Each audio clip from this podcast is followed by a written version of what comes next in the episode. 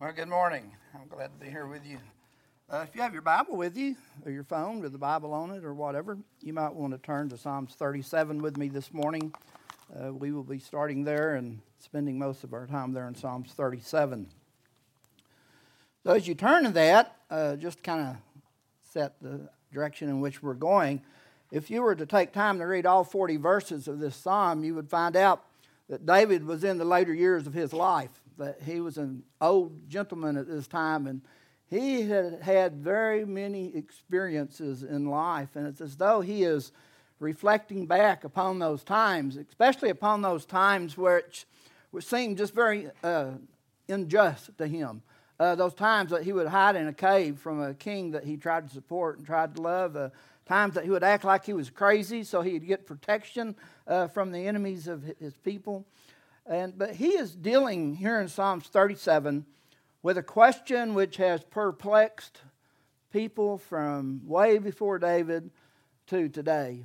And I guarantee you, I know that's a fact because I sit and visit with a lot of people and, and I'm just in that conversation as much as them. But the question is simply this why does evil prosper and why do good people not? Why do we look and see people who have no concern for God, have health and have wealth, and have what some would call a good life? And then you look at someone who you consider to be a person who is a godly individual, has a desire to please God and live his life for God. But yet it seems like at every turn there's some kind of hardship and some kind of situation that just tries to knock them down again. Now, ours may not all be in this area that uh, David is dealing with this idea of righteous and evil. Uh, but yet, I still think these principles that is in Psalms 37 apply to any time we look at life and we talk about injustices of life. Uh, I think probably each of us could probably write a list of things that we think's just not right, things that we think's not fair. Uh, you know, we think on the world scene, as I was thinking about this, I thought about the world scene, the uh, uh, persecution of believers today. Now, you know, here's men and women who loving the Lord and serving the Lord and proclaiming the gospel, and, and they're being killed, they're being persecuted, they're being thrown in jail. It just doesn't seem right. Just doesn't seem fair, does it? Or the sex trafficking situation in our world today. The way uh, those who have less are taken advantage of and uh, I, I, thought of when we went to Bangkok and we met with uh, Chelsea there, and she told us of how the religion there would, would pick the, if they had an all boy family, would pick the, the boy that looked the most feminine, and they would raise him as a girl for the express purpose that he'd go in sex traffic trade and make money for the family. That just doesn't seem right, does it? Where is the justice in that? We could think on the national scene, and I don't want to get political, and I'm, that's not my idea, but uh, you know, we see people who seem to get away with everything. Every everything in the world, you wonder why are they not in jail, and, and, and yet you see some individual who maybe was raised with less, and and he can't get away with anything. It seems like it's just not right. Uh, why did they get in the school and not me? Why, why does their child get to play first team and mine sits on the bench? And you know, really, mine's better. You know, just just things like that. Like I say, it may not be great evils, but it's things that we we ask why. Why why is it this way? And and we need to have answers for that. I know my kids when they were little, they're not little anymore, but uh, when they were little, one of their favorite sayings, I think, was "That's not fair." You know, they just about anything that would come up, "That's not fair." And a lot of times our answers, just out of being perplexed, we would say, well, life's not fair, you know? But really, I, am not real sure that's a real good answer. But David, in this psalm, this is what he is dealing with. He is looking at life, righteous against evil, and basically he's saying, why? Why is it this way? But what is really important for us today, and he doesn't get an answer, we won't either to the why. But what is really important to us today is how we respond. How, how do we respond in these little injustices? And how do we respond when we look on the national scene and we see these injustices? How do we respond to God's children in a way which He is honored and which He is glorified? Well, David basically gave us eight precepts uh, in, in the first 10 verses, and then he built on that in the following 32, which we're not going to look at all those. But that's what I want us to look at today. I want us to look at God's Word and ask ourselves now, how should I be responding in this? And don't tell me you don't see it, because we all do. Whether it be in our family, or whether it be in our community, or whether it be on the national scene or the world, we see these things that we think just not fair. And, and what do we do? We sit around the dinner table and, and yell at each other because one thinks one and one thinks another, or we get with family and, boy, have I seen this? And, and brothers yell and scream at each other. Is that the way we handle these things? So, how do we handle them? I want us to think about that as we look at the first 10 verses of Psalms 37. Listen to what David writes. He says, Fret not yourself because of evildoers.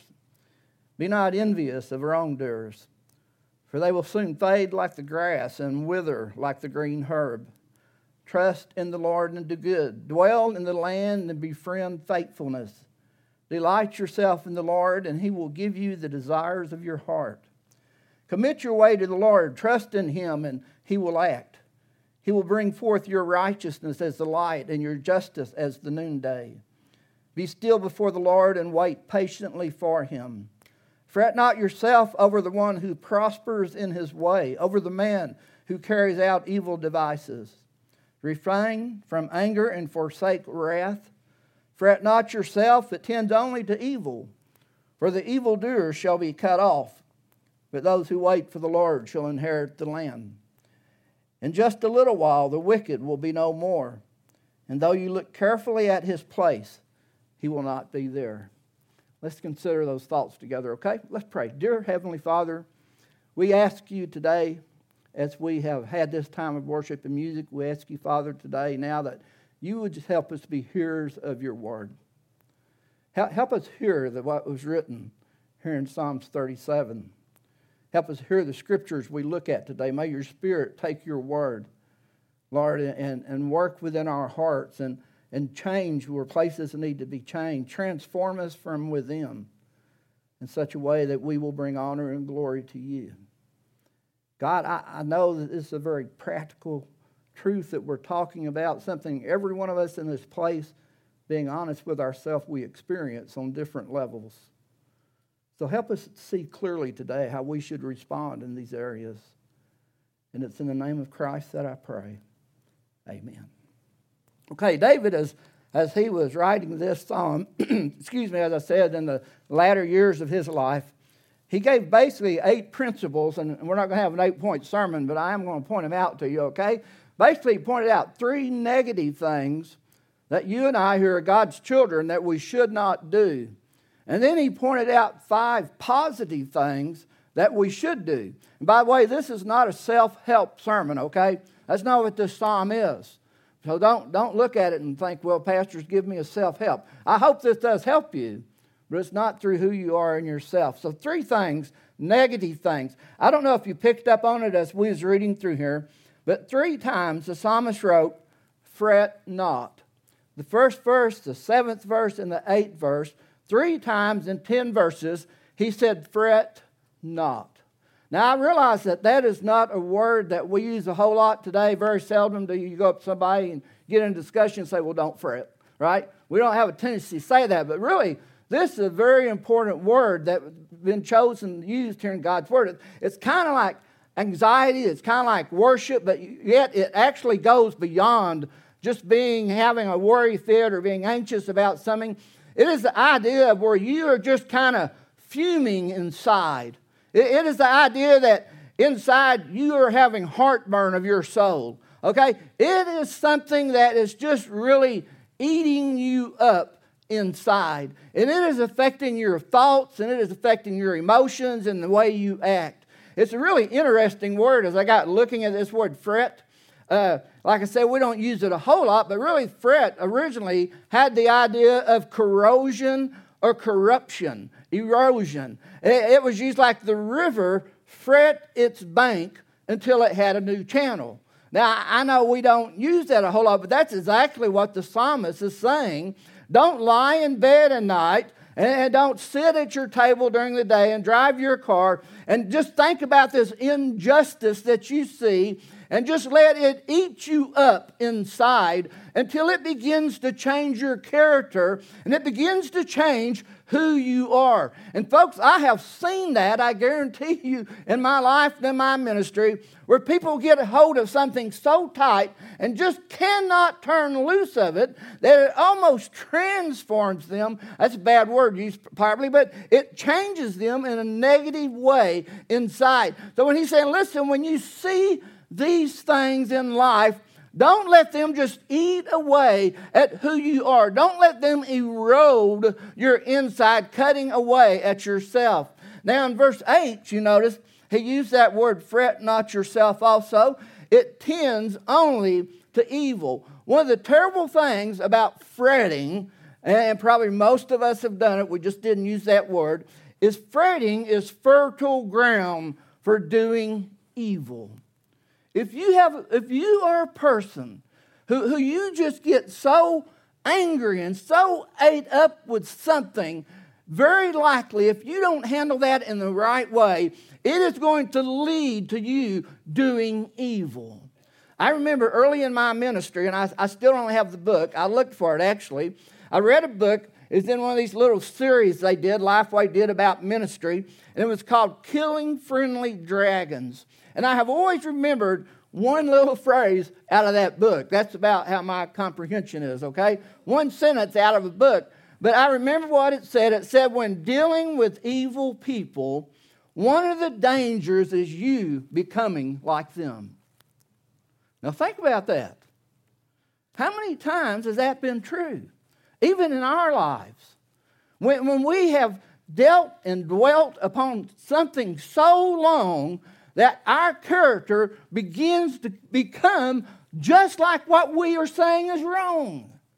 You know, we don't like them because they lie, and pretty soon, so we can gather our army, we're telling little white lies. You know, we need to be very careful in this idea about fretting, letting things just eat us up inside. One of my favorite verses uh, dealing with this is in the book of Philippians. In Philippians 4, verses 5 through 7. And actually, it's only the end of verse 5. And we couldn't do that on the screen.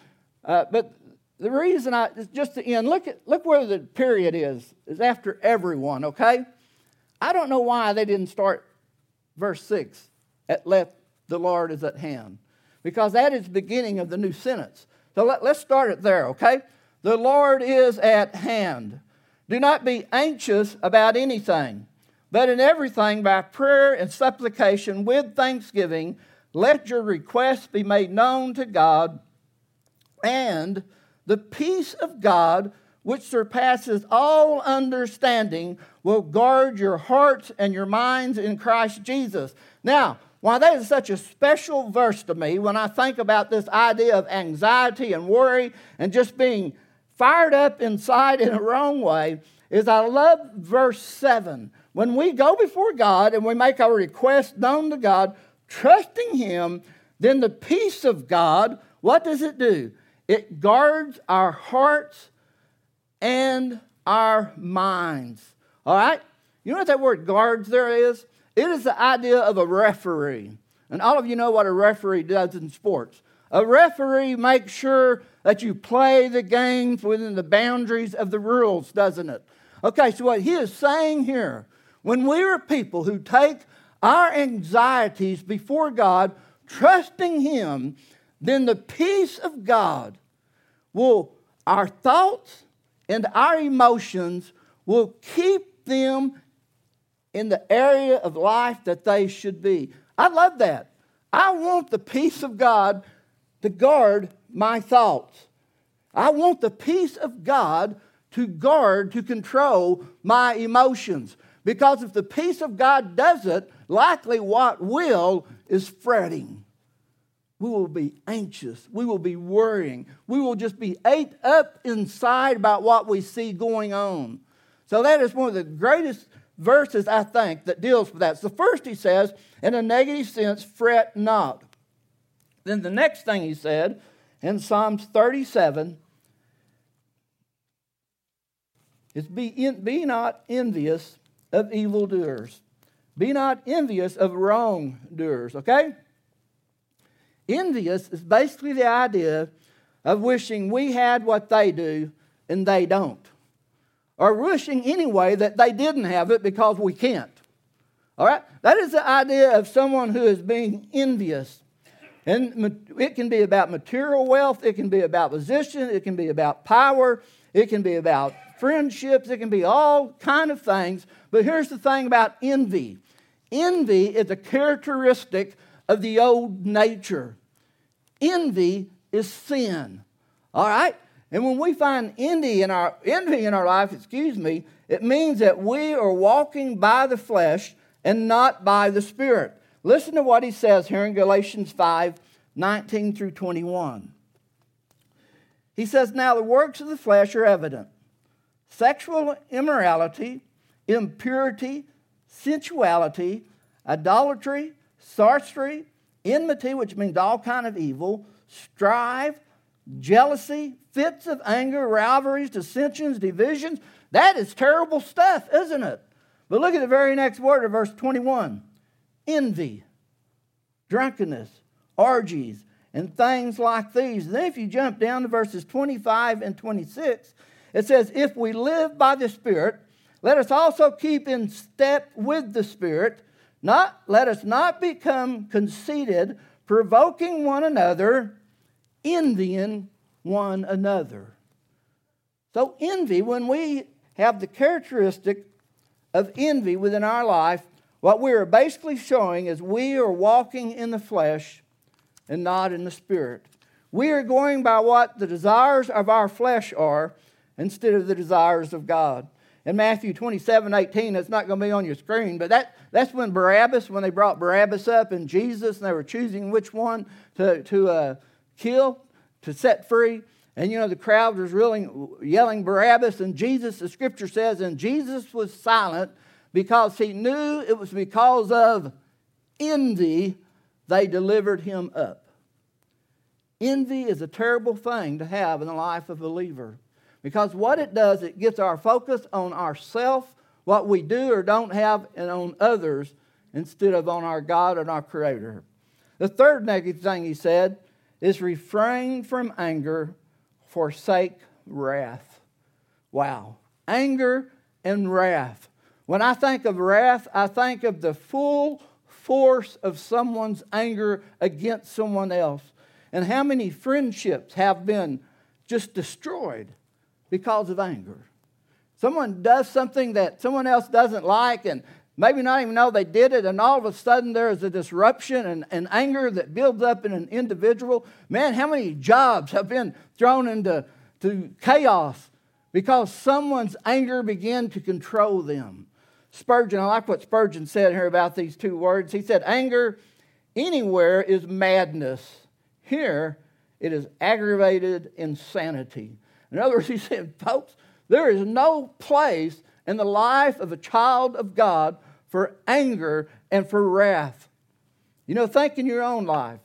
How many things, how many times in your life have you said something that, man, you wish you had never said it because of the disruption and the anger that it has brought into a relationship? You know, folks, I tell you what, God's Word has something to say about this. Moses was a fantastic leader. When did Moses mess up? Well, Numbers 20 says when God told him to speak to the rock to bring water for the people, he went out and in anger he struck the rock twice. And because of that, he was not allowed to enter into the promised land. Anger is something that God does not want as a characteristic in the life of a child of God because it brings nothing good out of it unless we bow before God and we turn it to Him and trust Him to do that which is right. So he tells us three things there. Fret not, he tells us three times. He tells us, be not envious. And then he tells us, refrain from anger and forsake wrath. Now, like I told you, this is not a self help message, okay? And we see that in the positive precepts that he begins to lay out for us here in Psalms 37. And, and I realize that what I'm sharing with you is not a final answer for everything that you might deal with in life. Uh, there might be other steps that you need to take in certain situations. But what I really believe, as I share these five positive, positive precepts, I believe every one of them can apply in every area of our life where we sense this injustice in our life. So let's look what David said. In verses 3 and 5, he said, Trust in the Lord, trust in Him. Right there, we destroy the self help idea, okay? It is the idea of trusting in God. It's the idea of a strong reliance, a confident trust in God. We believe His grace is sufficient. We believe that He is sovereign. We believe that He has all the facts. We believe that He knows what's going to happen tomorrow and 10 years down the road. And because He is our God, our Creator, our Redeemer, we place our trust in Him. A confident hope that He will keep His word to His children. Man, there are so many verses that we could look at in here where it says, uh, you know, he, where it says, uh, He will bring it to pass. I thought of First Thessalonians, and I realized this is a kind of a sanctification and a glorification verse, but I think it shows the faithfulness of God. Uh, 1 Thessalonians chapter 5, verse 23 and 24. Now may the God of peace himself sanctify you completely, and may your whole spirit and soul and body be kept blameless at the coming of our Lord Jesus Christ. He who calls you is faithful, he will surely do it. We serve a God who is faithful. And you and I, who are his children, who have experienced salvation, trusting him for our eternity, certainly then you and I should be people who, who can trust him for our day, our tomorrows, and our future. Surely, if he holds us in the palm of his hands, we can trust him. So, the first thing David says is we need to trust him.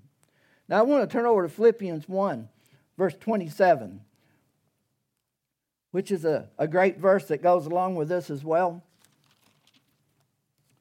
And, and this, this leads into the, the next point that David said to us. Philippians 1, verse 27, he says, Only let your manner of life be worthy of the gospel of Christ.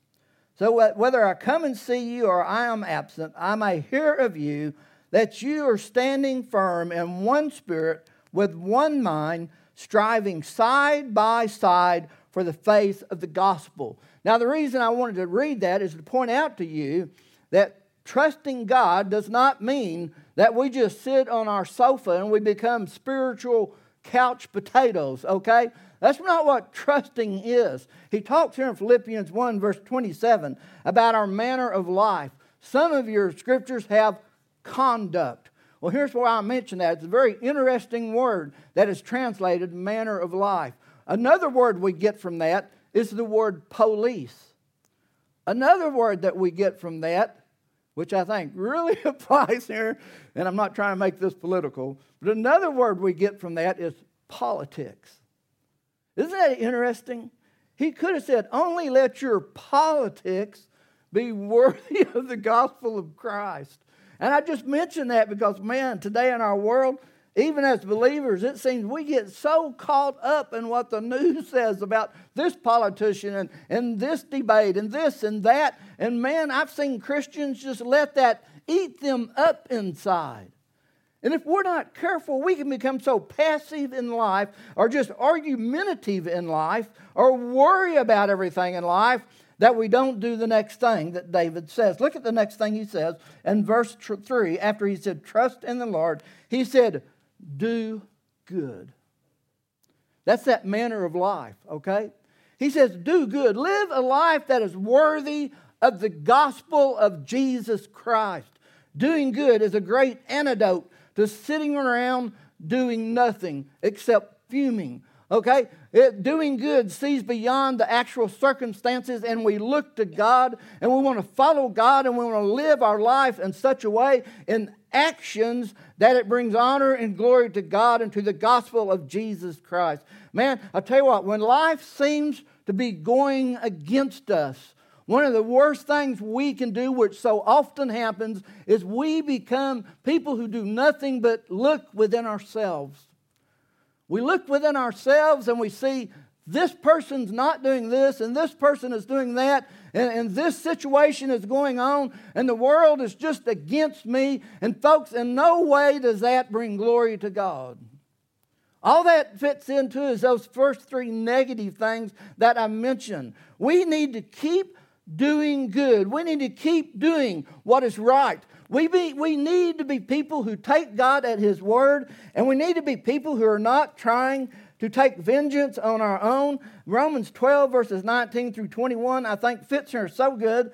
It says, Beloved Christians, beloved, never avenge yourselves, but leave it to the wrath of God. For it is written, Vengeance is mine, vengeance is God's. God will repay, says the Lord.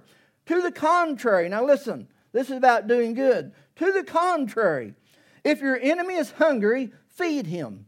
If he's thirsty, give him something to drink. For by so doing, you will heap burning coals on his head. See, brothers and sisters, God calls us not to just understand the truths of God's word, He expects us to live out the truth of God's word. So He says, trust in the Lord. He says, do good. And then this next one, the third one is in verse 4. He says, delight yourself in the Lord. Delight yourself in the Lord.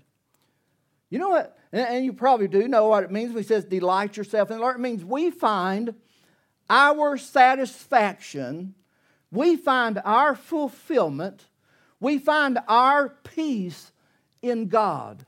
That is when we are delighting in the Lord.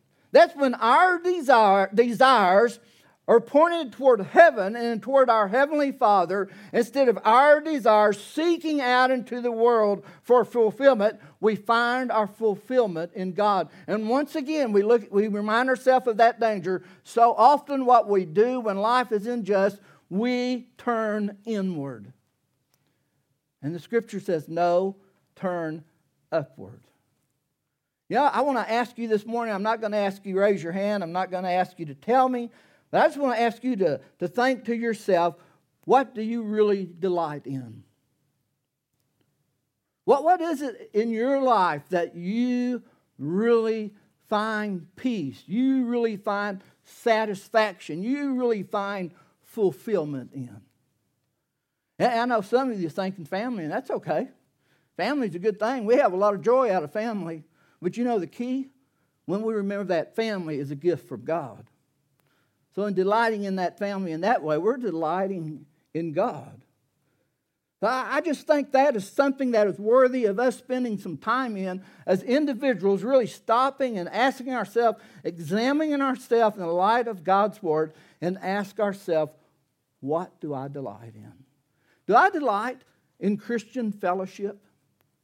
Or, or is, is worship just become something that's just kind of a, a habit, but it's a good habit?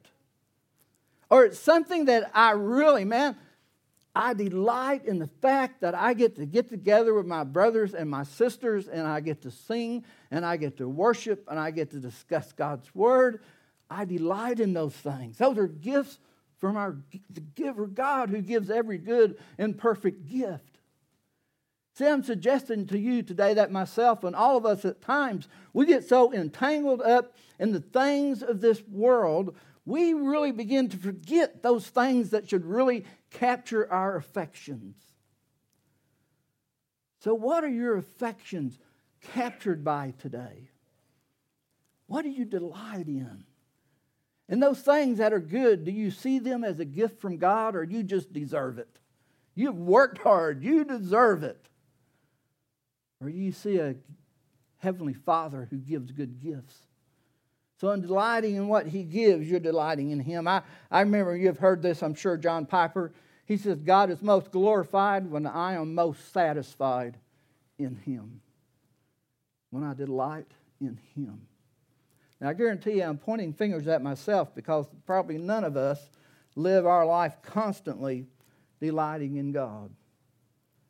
But when we are going through a situation like Paul, or excuse me, David is going through here in Psalms 37, He's saying, listen, folks, one of the ways to pull yourself up out of this self pity is to delight in God. Think of who He is and what He has done. The, ne- the next phrase, I'm not going to say much about, it says, He will give you the desires of your heart. I'll just simply say, if you are delighting in the Lord, your desires are in line with His heart. So, yeah, He probably does, or not, shouldn't say probably, it says He does. He gives us the desires of our heart. So, what's the next thing? In verse 5, He says, Commit your way to the Lord. Commit is the idea of rolling off of your back onto someone else or something else, something that can bear the burden that you're carrying. That's the idea of committing. I thought of a, I got to go on a horseback hunt, elk hunt up in Wyoming when I lived there, and we got an elk and we butchered it and cut it up. And if you don't like hunting, I'm sorry, just put your fingers in yours for a moment. But, uh, you know, we cut it up and everything. We got it ready, and we couldn't get the horses quite up to where it was, so we had to put some on our back. And we went down that stupid hill and all them trees and stuff, stumbling and stuff. Finally, we get to the bottom, and that's exactly what we did. We just rolled that meat off of our backs and onto those pack saddles. That's the idea of committing. I committed that burden that I was carrying, and I had the smallest of everybody anyway. But anyway, I took it and I rolled it off my back, and I rolled it onto that horse. That's the idea of what it means to commit your way to the Lord.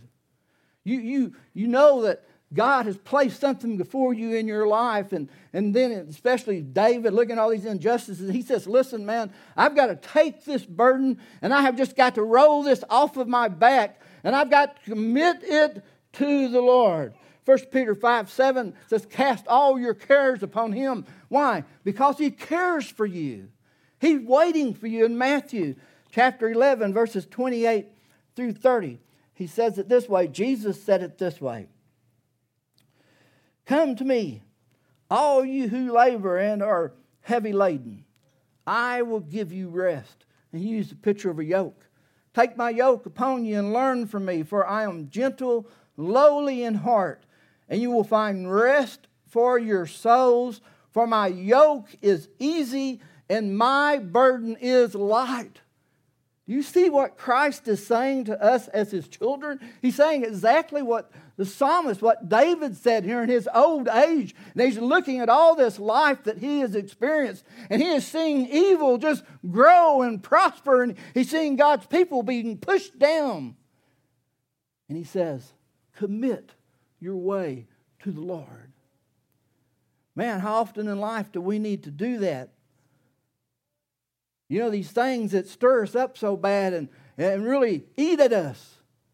How often we need to learn that truth to just roll that off of our shoulders and roll it onto the Lord. Now, I know if you're like me, you go back and you take it back and then you have to roll it over again, but still, God calls us to that truth. We know what it is to commit. Every time you get in a car, if you're not driving, you're committing your life into the hands of someone else. You get on a plane, what are you doing? You're making a commitment of your life into the hands of someone else. And that's what the psalmist is saying. Make that type of commitment with the burdens that you carry. First Peter is a great picture of Jesus Christ, and, and it's talking about suffering actually, but I think it applies here uh, as well. For he says in First Peter chapter 2, excuse me, verses 21 to 25, For to this you have been called, talking about suffering, because Christ also suffered for you, leaving you an example so that you might follow in his steps. Now, Jesus, that's probably the, in looking at the world view, that's probably the greatest injustice of history for Jesus, an innocent man, false trials, beaten and placed upon a cross, nailed to a cross. That is probably the world's great injustice if we look at it through the eyes of man. But listen to what he says He committed no sin, neither was deceit found in his mouth. When he was reviled, he did not revile in return. When he suffered, he did not threaten. But what did he do? He continued entrusting himself, idea of committing to him who judges justly. He himself bore our sins in his body on the tree, that we might die to sin, live to righteousness. By his wounds you have been healed. For you were straying like sheep, but have now returned to the shepherd and overseer of your souls. You know what that's saying? Jesus committed his way. His way was the cross. Pastor Drew read about it earlier when he started the service. Great injustice, an innocent man who committed no sin, but he knew God's way and he committed his way unto God who judges right. Man, that is such a great truth that I need to practice and you should practice when we look at life and we think, like that old saying, you know, this is just not fair. Let's look at the fifth thing. This is the last positive thing, verse 7. He said, Be still before the Lord and wait patiently for him. Wow. Be still. That means to be silent. That doesn't mean to go gather your side so you'll have more than the other side. It means to be still, it means to rest. And it's hard enough for us to be still, to be silent, and he had to add wait. And then he had to put this word patiently for him. Wait patiently for him. You know, time is nothing to God. It isn't. We may go through something for 20 years. But in the light of eternity, it is just a speck. You know, Jesus has promised his followers suffering. He has promised us that we are in this world, but not of this world. And we are going to have tribulations in this world just as he did. But he tells us to wait patiently. Paul Tripp, several years ago, I, I heard a statement by him, and I, I wrote it in my other Bible, not in this one. But I got my Bible, and it says this I love this statement about waiting.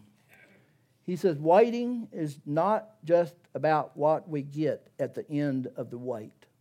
That's usually what we think about, isn't it? This wait's going to end sometime. It's going to get better. But listen to what he said. Waiting is not just about what I get at the end of the wait, but about what I become as I wait. Isn't that a great truth? Waiting silent before God is not so much God, are you ever going to make this right? But it's about what we are becoming as we wait. See, it's that inner transformation that only Christ, the Spirit of God, can do in us and He does through us with His Word. I want to look at Romans real quick here. Romans chapter 4. I think it's a couple of great verses that deal with this waiting. Verses uh, 4 20 to 21.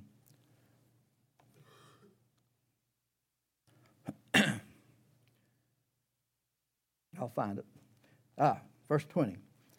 No unbelief, this about Abraham and Sarah, no unbelief made him waver concerning the promise of God, but he grew strong in his faith as he gave glory to God, fully convinced that God was able to do what he promised. Do you see what Abraham did while he waited for the fulfillment of God's promise? Now, yeah, he messed up with Hagar, and we know that. But that got corrected. God, God came and dealt with that, okay? But look what it says about Abraham, how he waited. One, no unbelief. He never wavered. He, he believed what God told him about the promise that he was going to have a son. And not did he not only waver, but it says he grew strong in his faith. Remember what Tripp said? It's not the end, but it's what we are becoming. Is our faith being strengthened through this time of waiting? Are we dwelling upon God and, and thinking of God and thinking of who He is and what He has done and what He is going to do so that our faith grows? And then it says he gave glory to God. He didn't, he didn't look only at himself, he didn't look within himself and see his own weaknesses. He looked to God and fully convinced that God was able to do what he promised. There's how we're supposed to wait, brothers and sisters. We are supposed to wait believing that God is able to do what he has promised to do. He's not given us a time, maybe, but that's not really the question because it's about what we're becoming. It's not what when it ends. It's what God is doing in our life with His Word and with His Spirit, the transformation that God is doing within us as we wait. So we need to learn to be people who wait. People who, as we wait, we have this hope within us that, that we hear so often that certain expectation of good things to come. We just believe that God loves us as His children and He is able to do anything He wants to do. And we believe because He loves us, He's going to do that which is best. And we understand that we don't see all the facts, we don't see tomorrow, and we don't see next year. So we place our hope, our trust in our living God, Jehovah. We practice what Abraham practiced. We wait. We be still. Proverbs 20. Let me read that real quick to you. Proverbs 20, 22. Do not say, I will repay evil, but wait for the Lord. He will deliver you. Wait. I think that may be one of the hardest things to do and, and live in our Christian life. Because most of us are people that we, we do the doing good really well. I, I mean, we know how to get after it and do things. But you know, there are times that we got to be people who just wait and we trust God that we see that whatever's going on, there's no way that we can change it. But we believe there is a God who can. I'm not telling us to sit back and do nothing. If God is calling us into some type of involvement in those injustices, we should do that. But man, we need to wait upon the Lord. We need to make sure what we do, we do in the way that He would have us to do it. So we wait. Three negatives, five positives. Fret not. Be not envious. Refrain from anger, forsake wrath. The positives. Trust in the Lord. Do good. Delight yourself in the Lord. Commit your way to the Lord. Be still before the Lord. Wait patiently for the Lord. All those positive things are pointing us to our Lord. So, how can we live out these truths? And I probably don't have all the answers here. I'm sure I don't. Let me just share a few that came to mind. One, it's just a fact evil will always exist until Jesus comes back. And when Jesus comes back, he will settle everything. There will likely be injustices and evil that we see today that when we leave this life, they will still be going on. You know, I hope not. There are some things, some evils in this world that, man, I would just like to see ended. But you know, Jesus came and lived a perfect life, went to the cross, died, and arose, and ascended but even after he did all that, there's still evil. And there will always be evil. There will always be things that you and I can look at and let upset us and let just eat us up inside if we will allow it to.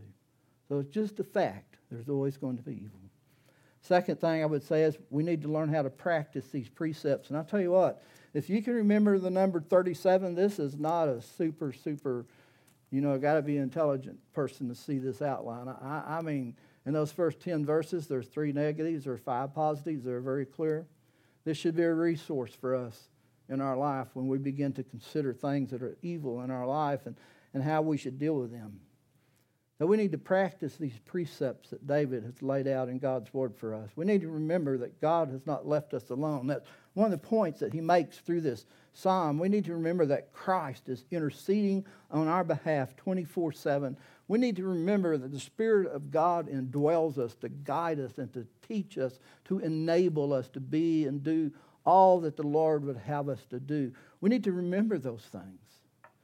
And one thing that he really hit on in this psalm was we need to remember God's eternal perspective.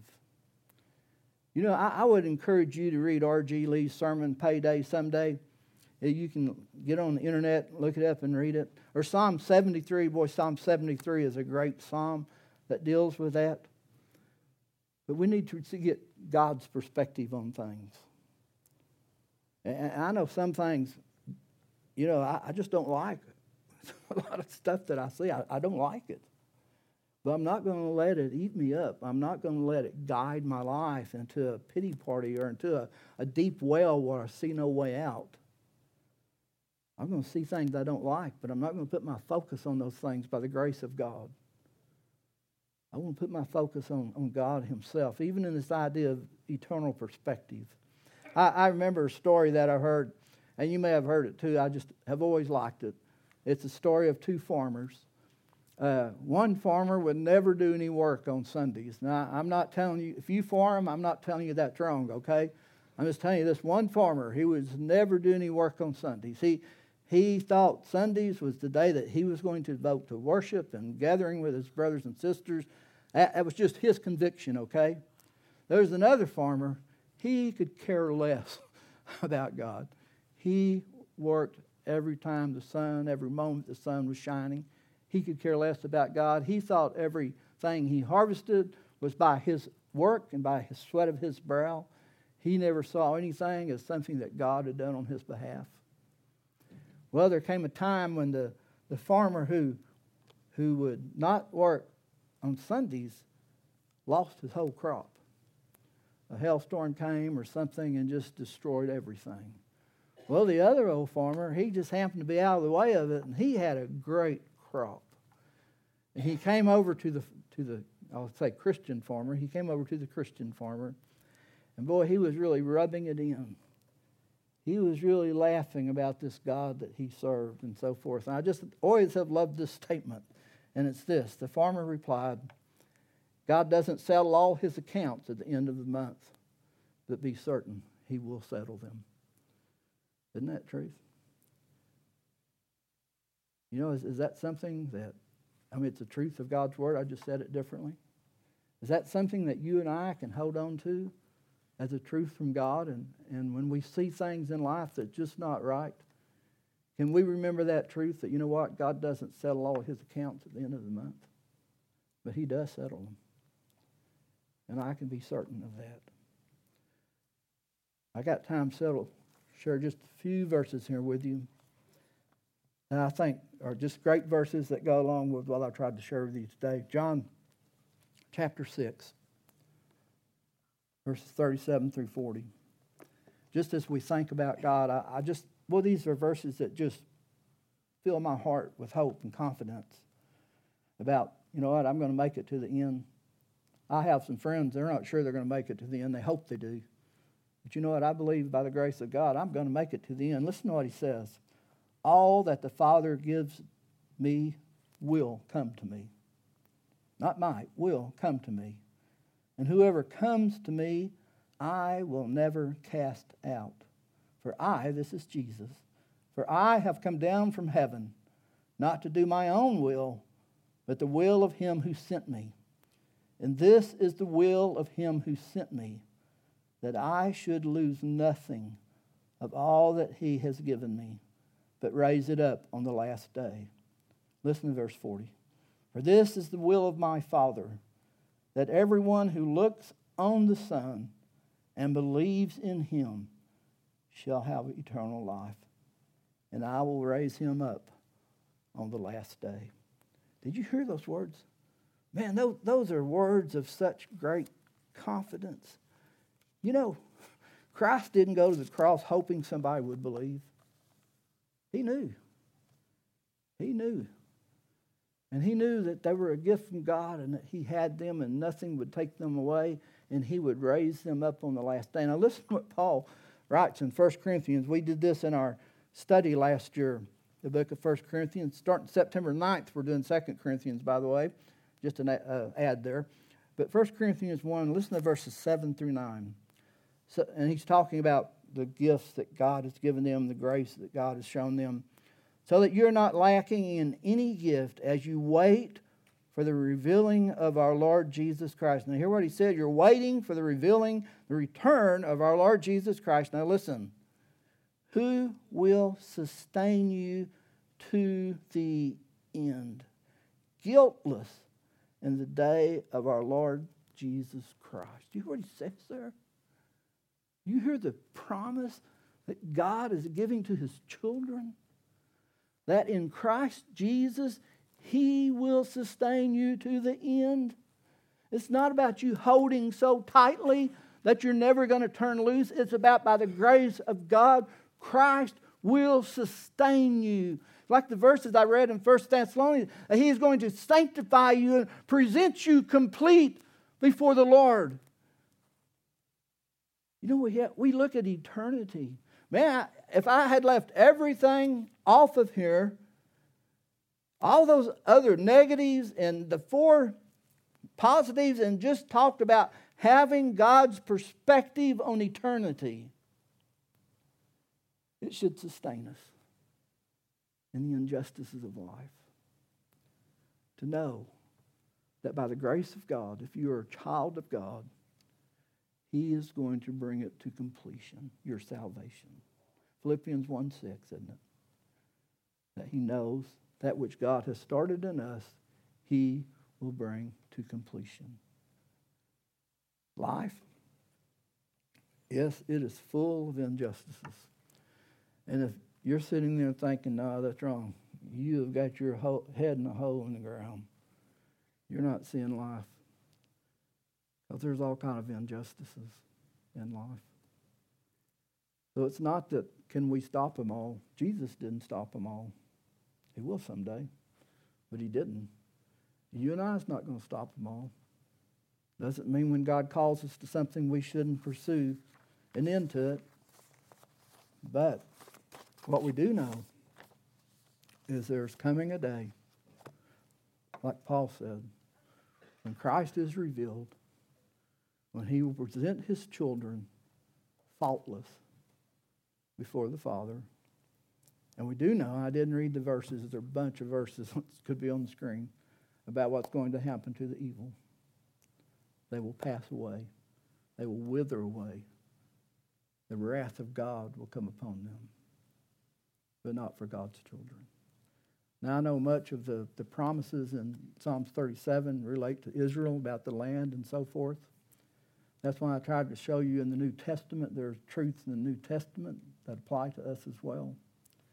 That God is going to finish, bring to completion what he has started in his life. So there's two questions I, I end with today.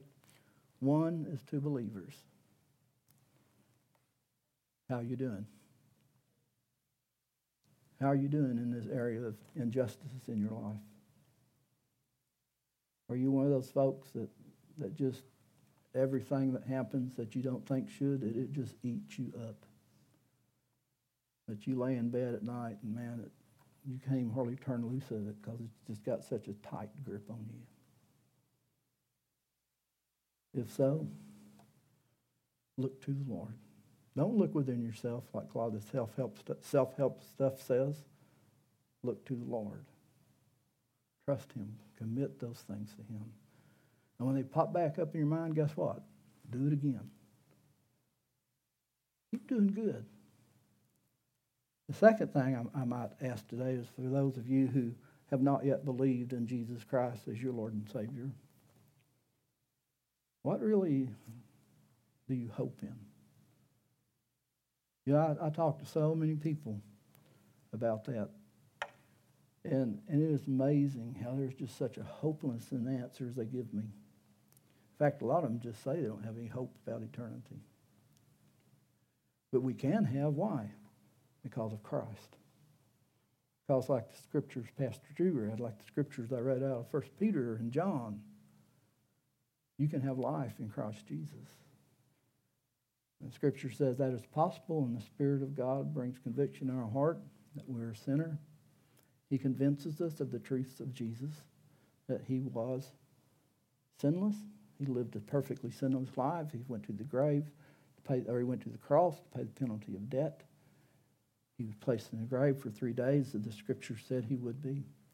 And he raised on the third day, and he walked this earth for 40 days, sometimes about 500 people seeing him and then he ascended on high. And someday, he's interceding now, but someday he will return. And he will return as Savior to those who are his children, to those who have trusted in him, or he will return as judge. So, where do you see yourself in this whole scheme of life and eternity? Christ is the answer, not self help. Not pull yourself up by your bootstraps. Not do the best you can. It's Christ. Would you pray with me, please?